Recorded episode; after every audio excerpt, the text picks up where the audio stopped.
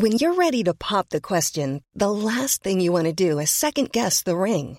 At Bluenile.com, you can design a one of a kind ring with the ease and convenience of shopping online. Choose your diamond and setting. When you find the one, you'll get it delivered right to your door. Go to Bluenile.com and use promo code LISTEN to get $50 off your purchase of $500 or more. That's code LISTEN at Bluenile.com for $50 off your purchase. Bluenile.com code LISTEN. He kōna i purangi tēnei nā te reo irirangi o Aotearoa.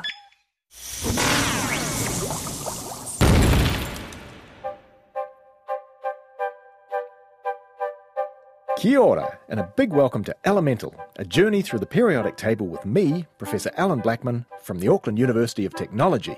And today we're going to get really heavy. Ooh, and I'm Alison Ballance. Now, while Alan is our resident chemistry guru, I'm the podcast person who gets the job of trying to sound half smart, even when I've no idea what chemical element Alan is talking about, which I think is going to apply a lot today because we are bringing you a bit of a grab bag. Yes, indeed. If you've been keeping track of the podcast, you would know that today's element should be berkelium, but in fact, we are going to consider a whole 22 elements in this one episode. And the reason that we're going to do that is that these 22 elements sit pretty much at the bottom of the periodic table. They are extraordinarily heavy. They are what we call transuranic elements. That means they come after uranium on the periodic table. They are very unstable. We haven't got a lot of them, and they are all radioactive and turn into something else. Right, so before we take a brief deep dive into the world of the chemical heavyweights, not only had I not heard of a lot of these, but I had no idea of how to even pronounce some of the names. So I whipped around some of my RNZ colleagues, Alan, to see how they went. This will be good.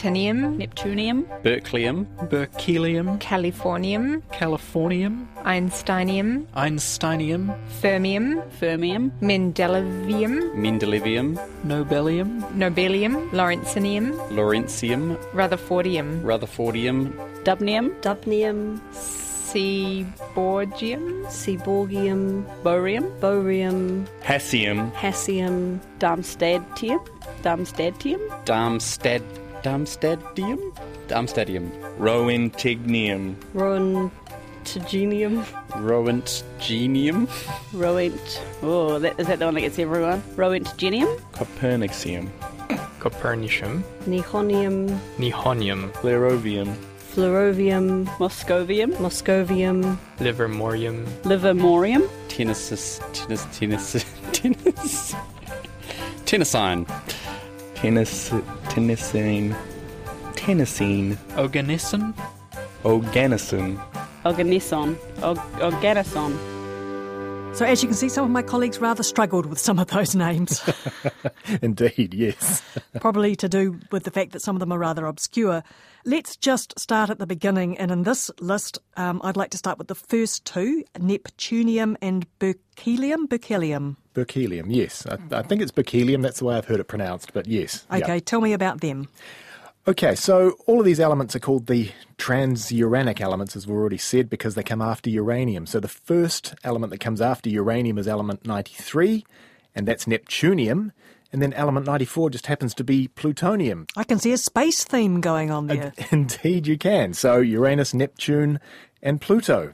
So we're not going to go through all these 22 in case you're worried about that, but um, plutonium is going to get its own show because it's pretty important. Curium, likewise, element 96. And we've already done americium, and so therefore we go from Neptunium, which is 93, to berkelium, all the way on 97. Why has it got such an unusual name? Well, it was named after the Lawrence Berkeley National Lab, which is at University of California, Berkeley in the USA. And so what we find with a lot of these elements that they are named somewhat parochially. This one one of quite a few named after places in the states. So you get berkelium, you get californium, you get americium, uh, etc., etc., etc. Berkelium was discovered in 1949, and since that time, we've really only been able to make about one gram of berkelium. So it is very, very rare stuff, and uh, the elements that come later than berkelium are even rarer still. The Lawrence Berkeley National Laboratory, that's a very important sounding name, was berkelium the only thing they've discovered? No, no, no. They are sort of the big American lab where they have made a lot of discoveries of these transuranic elements, and so they've actually discovered 14 of these heavy elements there. So that explains a lot of those English and more American connected names in this bag of heavyweights. Are the Americans the only ones discovering these heavyweight elements? No, indeed. And I talked about parochialism, and uh, that extends to certainly the Russians as well. A lot of the heavier elements were discovered during the Cold War. And so there was probably an unfriendly rivalry, I guess, between uh, the Russians and the Americans. So you get a lot of American named things, you get a lot of Russian named elements. And more recently, the Germans and the Japanese have got into the game as well. So, parochialism aside, is there a convention for naming these heavy elements? Is it a case of first in, first served gets the naming rights? Yeah, pretty much. And that's sort of the way that it's basically been with all of the elements, really, whether they be naturally occurring or synthetic. And so, obviously, there's quite a bit of kudos that goes with uh, naming an element. Sometimes there are false starts, and particularly with the, the last element on the periodic table, element 118, a team at Berkeley thought they'd made it in 1999. Uh, they published that, and then they found out that their lead investigator had been making up the results, and so they had to retract their original supposed discovery of this element. So, Oops, that's yeah. a bit embarrassing. Uh, yeah, yeah, j- just a tad. Yes, yes. Still, at least they had a good track record before that. Ah, no, oh, yes, indeed. Yeah, yeah. So, just confirming for me, these are all things that have been made in the lab, have existed only in the lab, do not occur in nature. Exactly, yes. And extraordinarily rare. We're talking, in some cases, merely atoms of the particular elements having been made.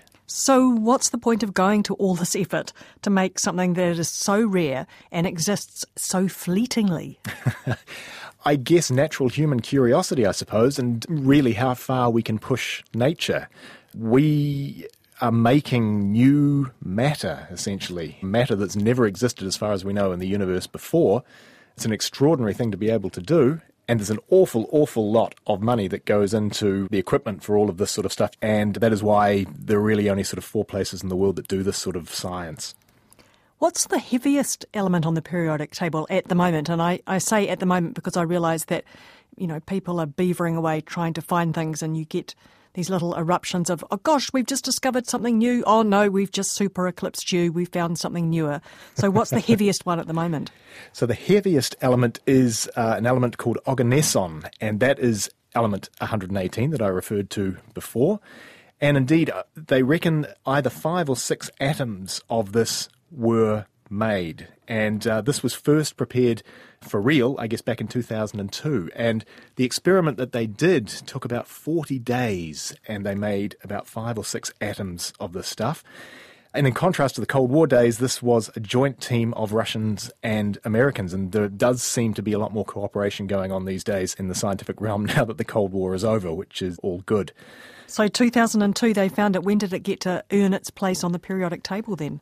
Well, what needs to happen in cases like these is that the discovery has to be replicated by one of the other teams working around the world.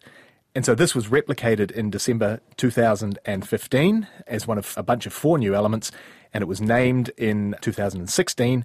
And it was named after a Russian nuclear physicist by the name of Yuri Oganessian. And he is very, very big in the transuranic elements world. And he has the very, very great distinction of being one of only two people who have had elements named after them while they're still alive. And the other one is a guy by the name of Glenn Seaborg, who had Seaborgium named after him, and he was a giant of the American side in the Cold War. That's right. There's a few names of dead people in this grab bag of heavy weights. Rutherfordium, Einsteinium. Indeed, and we, we get people like Copernicus, for example, element 112, which is very, very appropriate because remember, he was the first person that said that the planets orbit the sun and not the other way around. Who else? Röntgen, the discoverer of X rays, and X rays are very, very important in all of uh, this type of stuff. If pushed, I would have to say that Galileo really, really desperately needs to be on there. He's one of the greatest scientists of all time. Is there an upper limit to all of this? Like, how heavy could you go? Is Oganesson going to be it? At the moment, the periodic table is pleasingly full from a symmetry viewpoint. If you have a look at it, it's essentially perfectly symmetrical, and all of the holes which used to be there over the past sort of 20 or 30 years are now full. And at the next element, 119, we're going to start another period on the periodic table. Remember, those are the horizontal rows on the periodic table. And people are, again, engaged in studies trying to make this stuff. It's anybody's guess, actually, as to how heavy we could go. Nobody really knows. There are some calculations out there that say that when we get to an atomic number of 126, we might find some stability amongst those particular elements because these heavy elements they're only around for milliseconds. Oganesson only hangs around for half-lives of sort of milliseconds so it's there and it's gone. There's also a prediction that if you go as high as an atomic number of 164 then you might also find that those are unusually stable. But you're sticking an awful lot of positive charges in an awfully small area and we know that like charges repel, so there will be um, a limit to the size of the nucleus somewhere along the way. It can only get so big before it spontaneously flies apart. That's my guess, anyway. So people are theorising that we can go up to 160 whatever, and they're poised, f- waiting for 119. Theoretically, could you actually physically make it? Yeah, indeed. I'd say in the next few years, probably somebody will report the synthesis of element 119. I wouldn't be surprised at all. As I say, there are teams very much, I think, in Japan. I think they're really onto this at the moment, trying to make element 119. And what happens is that when they do make a new element, it sort of gets a placeholder name, which is sort of somewhat systematic. And so element 119 would be called ununennium, which is kind of pig Latin for 119. Element 120 would be unben. Let's try that again. Element 120 would be unbinilium, which uh, again, pig Latin for 120 or 120, etc., etc., etc. God, that's like naming your baby before it's born. I mean, going, well, wait, wait till we meet it to give it its proper name. Un unennium. I like it. Anyway, that's it for this week. You've been listening to Elemental, a podcast from RNZ. If you'd like to find out more, you can check out rnz.co.nz forward slash chemistry. And you can find us as a podcast at Apple Podcasts, Spotify, and all the usual places. Thanks for your company. We're back next time with beryllium. But until then, it's goodbye from me, Alison Ballance. And me, Professor Alan Blackman. Catch you next time.